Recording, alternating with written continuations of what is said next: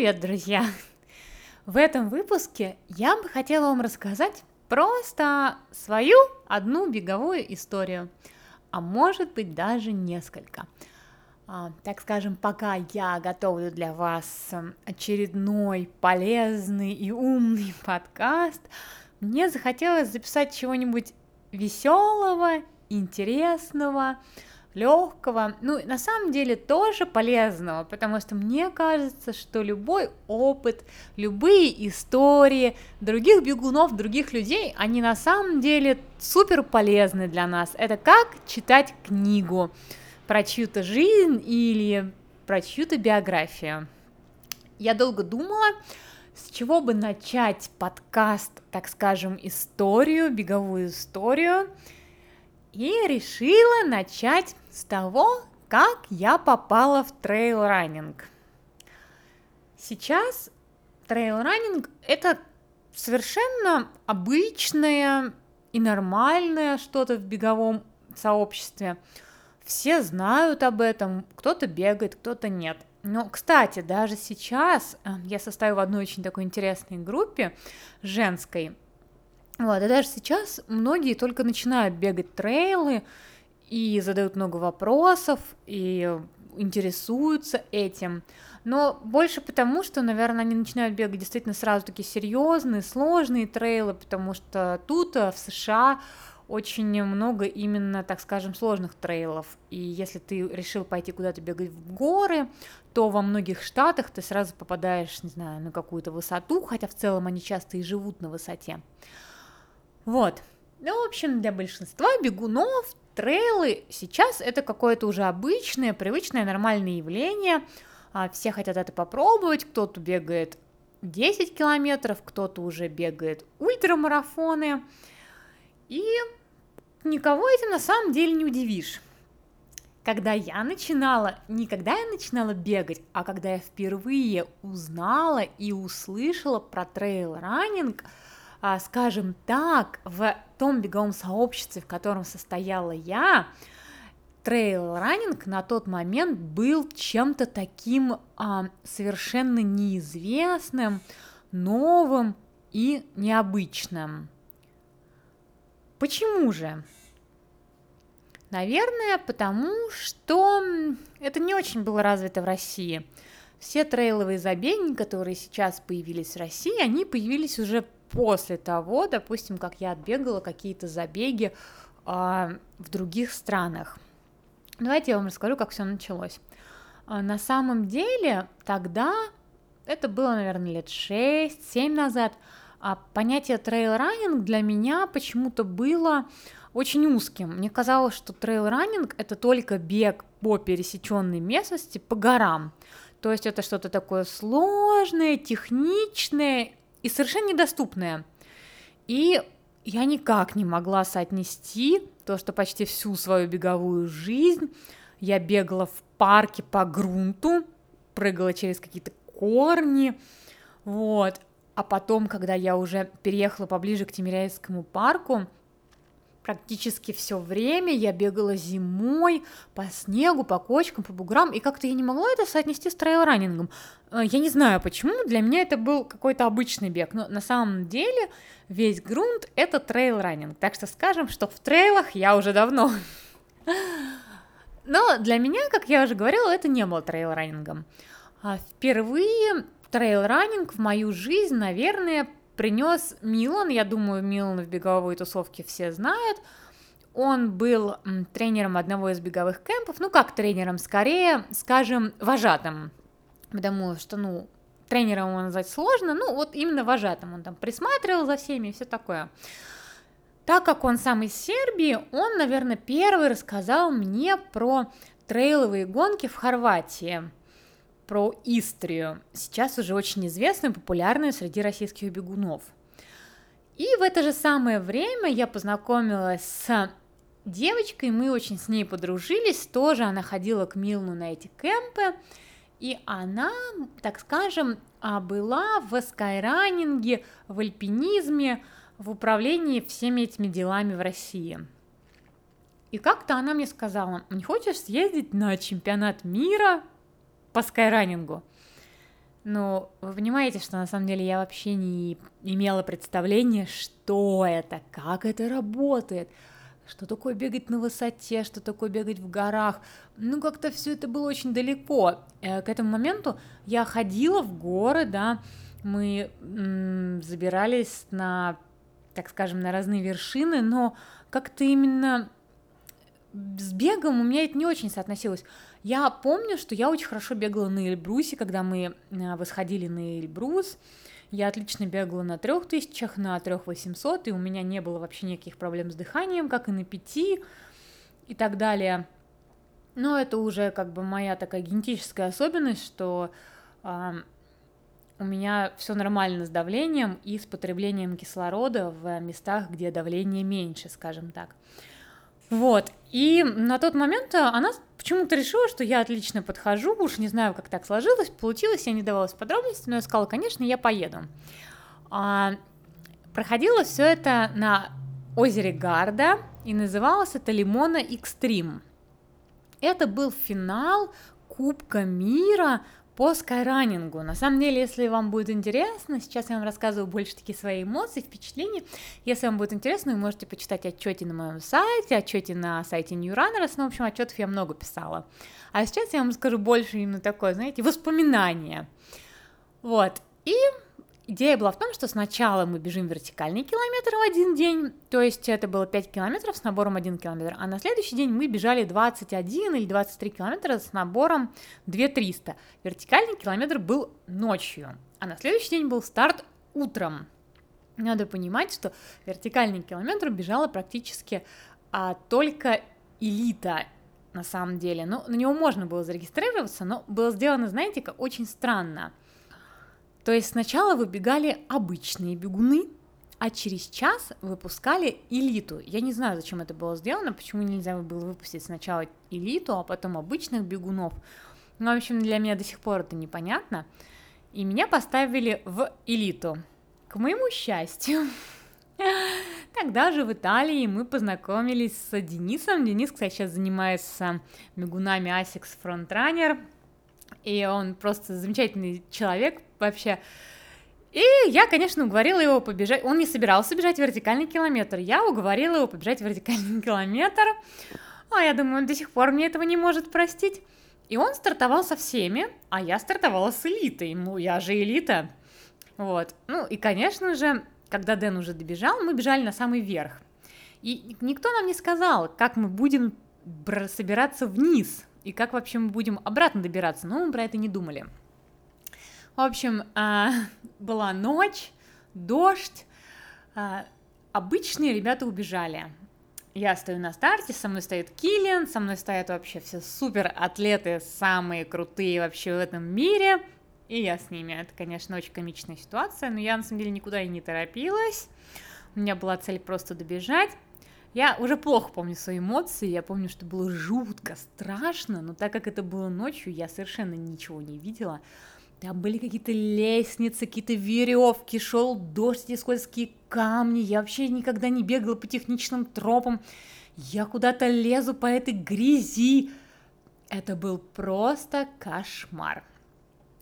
И когда я была на половине пути, я увидела салют. Салют значит, что первый добежал. Первый был, конечно, Киллиан. Я пока ковырялась 2,5 километра, он, конечно, уже добежал свои 5, вообще просто пули.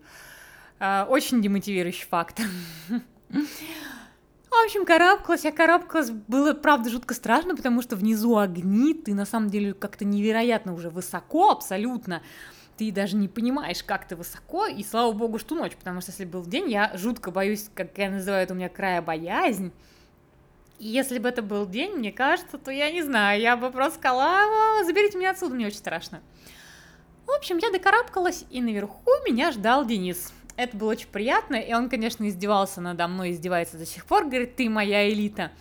Он наверху был костер, было так здорово, уютненько, не было уже ни одного человека, пока я туда добежала, конечно же. Вот, и он, он ждал меня один у костра с одеяльцем. Дальше началось наше приключение, потому что дальше мы бежали 10 километров вниз. Ну как бежали? По темноте что-то карабкались.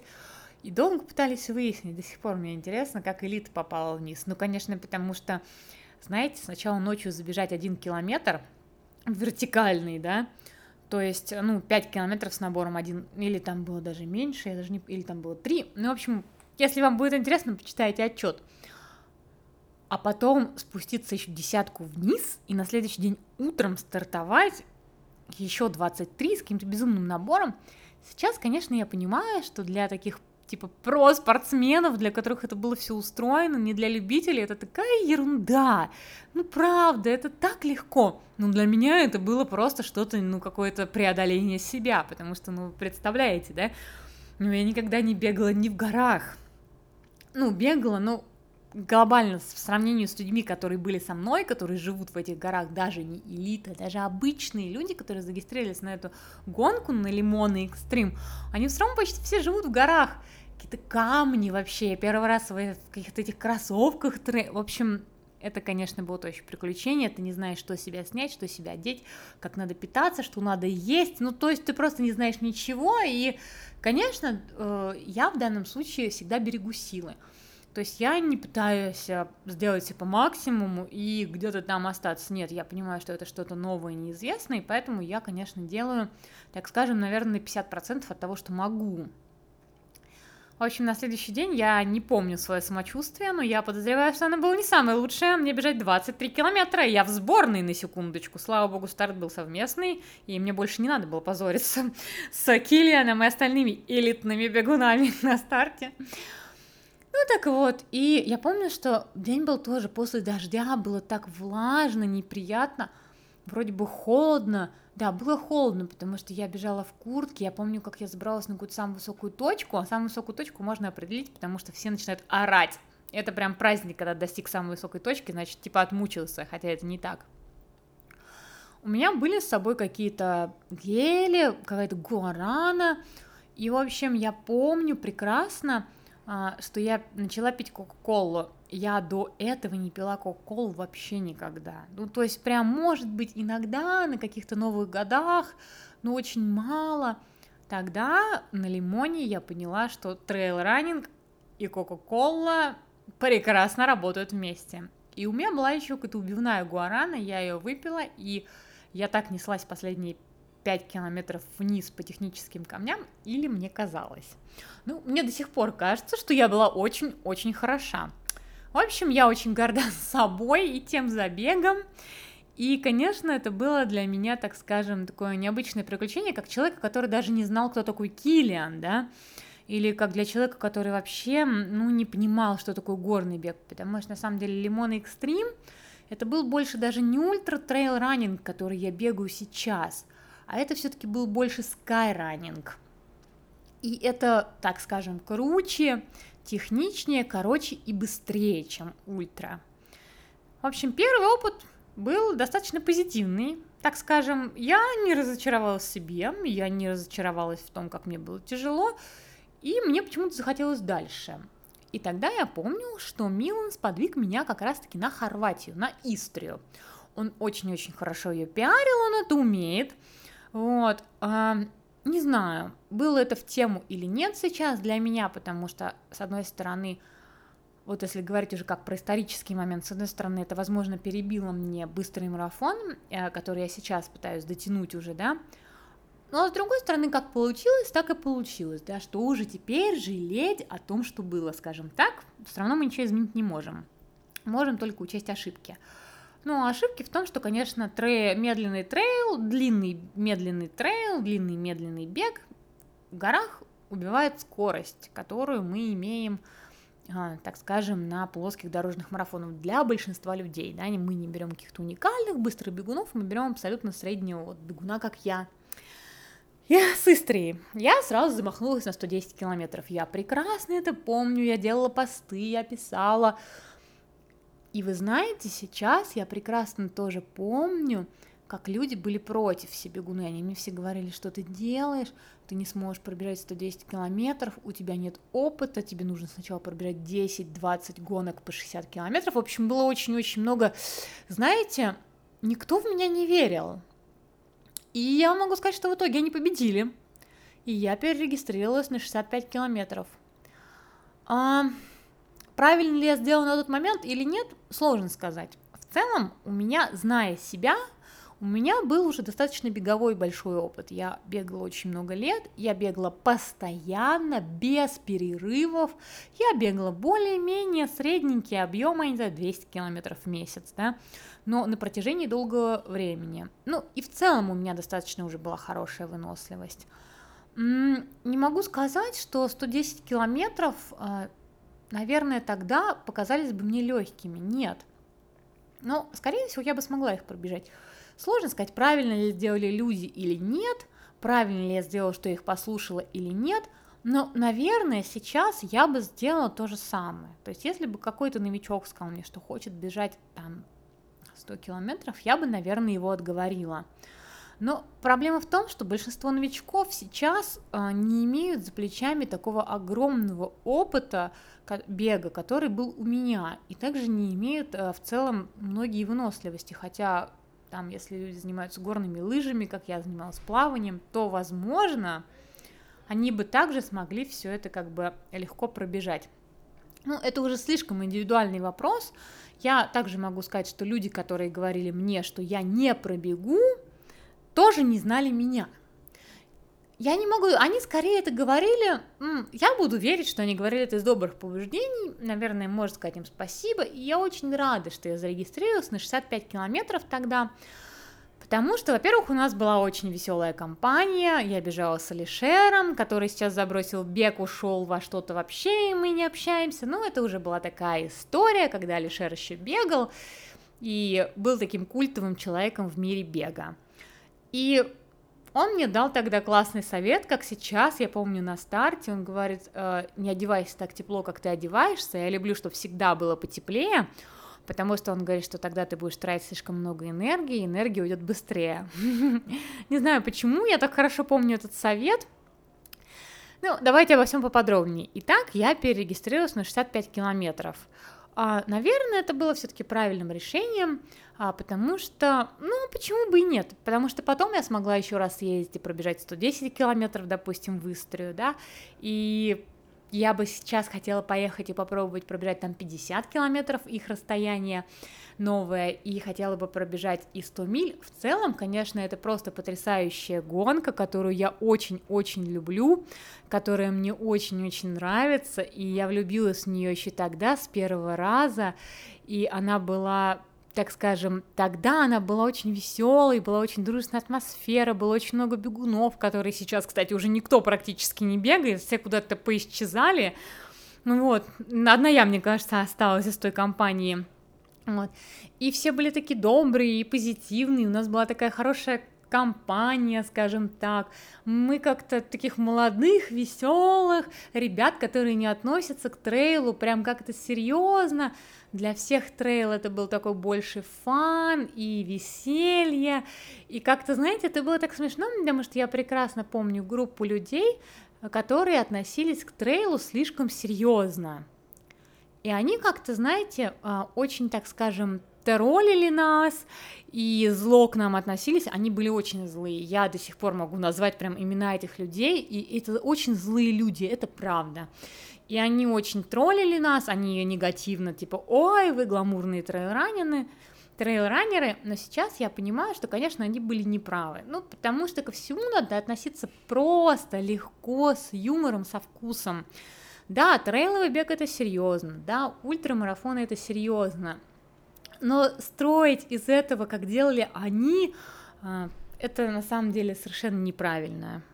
Вот, потому что, ну, делать из этого прям такую трагедию, прям вообще, мы любители. Я понимаю, когда какие-то бегуны, а, профессионалы делают из этого действительно что-то серьезное, да, ну, у них серьезная подготовка, это их работа.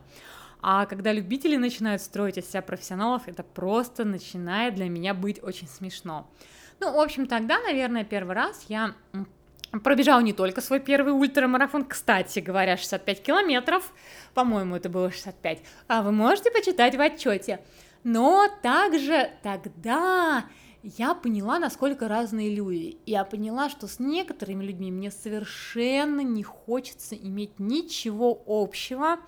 Я не хочу быть злой, я не хочу быть неадекватной, я не хочу ко всему относиться слишком серьезно Я хочу получать от этого удовольствие. И когда ты смотришь на одних людей, которые умеют получать удовольствие, и на других людей, которые относятся ко всему слишком серьезно и прям, если у них это там что-то пошло не так или не получилось, там прям сразу и э, слезы, и сопли, и весь мир катится там куда-то, и ты на это смотришь и думаешь, ребят, ну это просто бег, это просто кайф, вы в Хорватии, вы бежите трейл, вы бежите по красивым местам, вы бежите там э, по новым местам, вы никогда не увидите этих мест без бега, получайте удовольствие, Получайте кайф, не надо делать из этого трагедию. И проблема в том, что когда люди делали из этого трагедию, они транслируют неправильный, так скажем, посыл для новичков, потому что новички сразу тоже начинают к этому, к бегу относиться как к работе, мы должны работать, мы должны быть серьезными, мы должны там то полегче, все, конечно, должно быть полегче. Ну, это вот такой опыт, который я вынесла из общения с людьми. А понравился ли мне тогда мой первый ультрамарафон? Мне кажется, да. Если честно, я уже не очень хорошо помню, потому что у меня все истории достаточно сильно смешались между собой. 65, 110 километров, потом мы еще ездили, когда я помогала ребятам, бежали 100 миль. Ну, я помню, что это для меня тогда показалось, что это самое интересное, красивое и действительно стоящее, что можно сделать в беге. Я тогда помню, что я подумала, боже, зачем я бегаю эти дороги, зачем вообще мне нужна это все? Вы посмотрите на эту природу, вы посмотрите на эту красоту. Сейчас со свой опыт я понимаю, что мне, конечно, очень повезло, потому что, ну, Истрия действительно потрясающий забег с офигенной организацией, с очень красивым маршрутом. То есть я попала на вот первый забег куда надо – во-первых, нет никаких круговых маршрутов, да, там, и, и никаких тем более туда-сюда. То есть ты бежишь от точки до точки, и для новичка это, конечно, просто идеально. Вот. Во-вторых, ну, отличные пункты питания, позитивные люди, безумно красивые места, красивые города. Ты пробегаешь совершенно все такое разное, отличная погода, э, вкусная еда вообще в городе, дешевое жилье. Ну, то есть там сходится прям все. Сколько я трейлов не бегала, я люблю все трейлы, но Истрию в Хорватии я люблю больше всего. Я надеюсь, что я вернусь в следующем году, возможно, пробегу там свой первый стамильник, а, не знаю, но то есть это действительно такая гонка, которая, так скажем, очень очень-очень полюбилась мне как с первого, со второго, с третьего, и до сих пор я считаю, что она прям на высоте. Конечно, ребята молодцы, как они ее делают, вы можете посмотреть, у меня есть видео отчеты, у меня есть э, написанные отчеты, это такое более, так скажем, полезное, не эмоциональное. Ну и с того момента я как-то начала потихонечку учиться, я больше начала практиковаться с едой, а, с экипировкой, что-то менять, но вот э, тот первый ультрамарафон зашел мне прям очень хорошо, а, потому что я поняла, что, конечно, ты, а, когда не знаешь, ты не знаешь, чего ожидать. Но это было не так больно, как все говорят. Это потому, что ты бежишь медленно, ты получаешь удовольствие.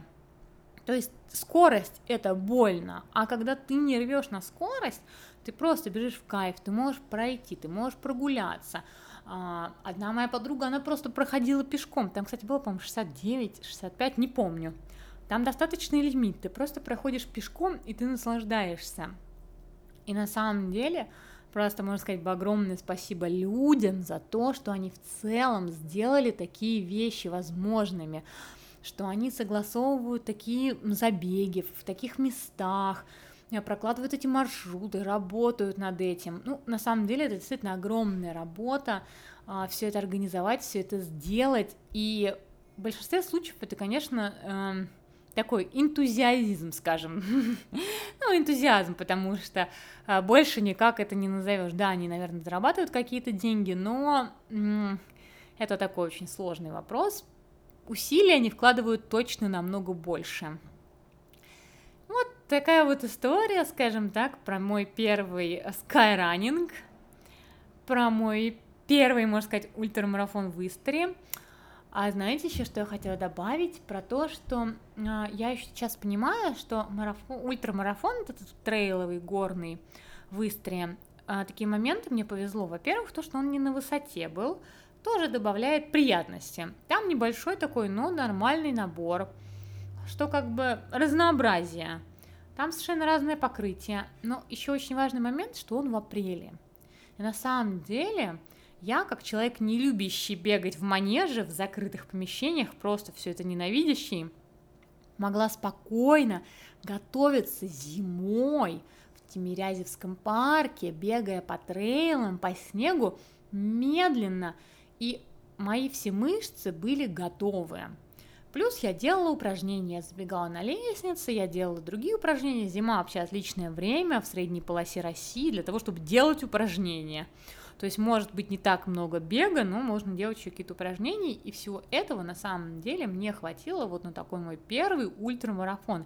Я не скажу, что я как-то прям готовилась как-то по-зверски. Нет, намного меньше, чем сейчас. И тем не менее я смогла получить удовольствие.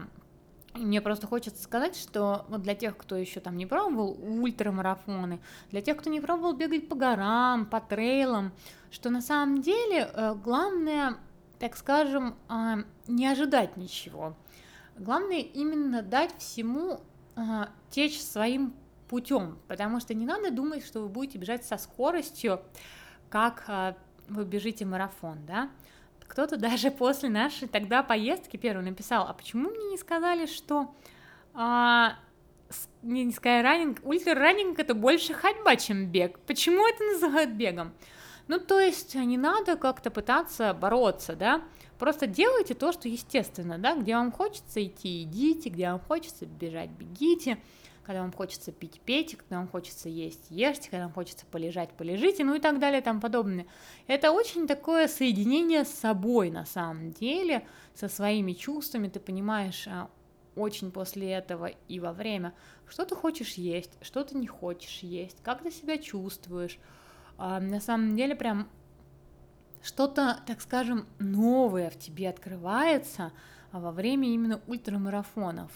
Наверное, поэтому я еще их так люблю, потому что они помогают мне а, еще сильнее понять, почувствовать, а, прочувствовать свой организм, как-то очистить его, что ли, и тогда мои способности понимать свой организм, даже, допустим, в простой плане еды, становятся лучше. Ну и хочется сказать, что не надо думать, что это прям так сложно и невозможно. Если вы бегун достаточно среднего уровня, то я абсолютно уверена, что у вас получится пробежать какой-то ультра-трейл. Я сейчас недавно смотрела а, отчеты людей, которые бегали Суздаль. И несмотря на то, что у меня по Суздалю в России, допустим, есть свое мнение, я имею в виду по забегу, да, на отчетах люди абсолютно счастливые, радостные, и многие те, кто не бегал никогда трейлы, они такие, ой, это так здорово, спасибо, а, мы не ожидали, что это так классно, я не думала, что я смогу, вот. Э, конечно, я всегда рекомендовала сначала поехать в какую-то страну, побегать по каким-то красивым местам, но можно начать и с каких-то небольших дистанций, допустим, а, в там в ближнем Подмосковье или в каких-то других городах России, если есть трейловые забеги. Почему бы и нет? Просто понять, как ваше тело работает, там, сколько вам нужно пить, что вы хотите есть, да, какая одежда вам подходит. Потому что на самом деле а, трейловые забеги, я вот как сейчас тоже помню это такое чувство первое, а мне не показались очень тяжелыми в плане сборов. Ну, на марафон надел кроссовки, топик, шорты и побежал. А тут это на самом... Я не уверена, что я люблю это в трейлах, если честно. Наверное, это единственный момент, а, кроме стартов рано утром, который я ненавижу в трейле. Потому что нужно продумать заброски. Заброски это когда ты какие-то дополнительные вещи или еду, чтобы не тащить очень много на себе в рюкзаке, ты закидываешь на, ста, на пункты питания. То есть ты отдаешь организаторам, они туда завозят это все. Тебе же надо все это продумать, все это разобрать. Я не знаю, у меня всегда это в каком-то жутком коматозе перед гонкой. Я сижу, считаю количество гелей, куда что положить, прикидываю, смотришь карту. Это, конечно, для меня вот это планирование, оно немножечко очень сложное и какое-то нервное, что ли, несмотря на то, что гонка обычно может проходить забег очень мягко, плавно, расслабленно, перед всегда вот есть вот эта тревожность, и она почему-то особо сильная, когда нужно вот сделать заброску, потому что ты боишься, а вдруг тебе что-то не хватит, а вдруг а, там с одеждой что-то будет не так, с кроссовками. Кстати, я в своей жизни ни разу не меняла кроссовки из заброски, никогда не снимала носки. И, и вам тоже не советую. Вдруг, мало ли, пригодится совет, но потому что мне кажется, что это только хуже будет. А, даже там у меня были и мозоли, и что-то еще, и сбитые ногти вообще, и лопались они, и чего только не было, но носки я никогда не снимала, и мне кажется, что и не стоит. Вот. И на самом деле заброска, э, и вот это вот сборы, э, вы представляете, сколько всего нужно взять? И по своему опыту я уже со временем поняла, что я ничего практически из этого не использую. Что практически все так и остается, но это дает мне моральное спокойствие. А со временем, опять же, я начала понимать, что мне совершенно не нравится забирать с рюкзаком, потому что если у меня есть рюкзак, особенно большой, я напихаю в него все, что только могу ой, курточку, и кофточку, и носочки запасные, ой, может быть, шортики тоже взять? И, значит, я потом все эти там 100 километров, значит, бегу с этой кучей вещей, которые даже ни разу не достану. Сейчас я, конечно, делаю уже попроще, я бегу просто с бутылками, и все. Но не на каждой гонке это возможно, где-то нужна и одежда. Но эти все моменты, они приходят с опытом. Я больше хотела вам рассказать именно не про какие-то полезные советы, а просто вот свои ощущения от своего первого так скажем, ультра-трейла марафона 65 километров в Истрии, в Хорватии, от своего первого опыта в скайранинге в Италии на озере Гарта, как это все было, что я не была тоже очень уверена в себе, а, как я уже говорю, не когда я бежала скайранинг, не тем более, когда я бежала Истрию, потому что все очень долго мне говорили, что я не смогу пробежать 110 километров, я поменяла на 65, ну, соответственно, уверенности это, конечно, не прибавляет, когда тебе постоянно говорят, что ты не сможешь что-то делать, что это очень сложно и так далее и тому подобное. Но, тем не менее, у меня получилось, и я это полюбила, и, наверное, чем более первый опыт такой наивный и без большого количества знаний, тем, кстати, наверное, больше возможностей не полюбить, но у меня получилось тем больше возможностей полюбить. А, я надеюсь, что эта история была вам интересна.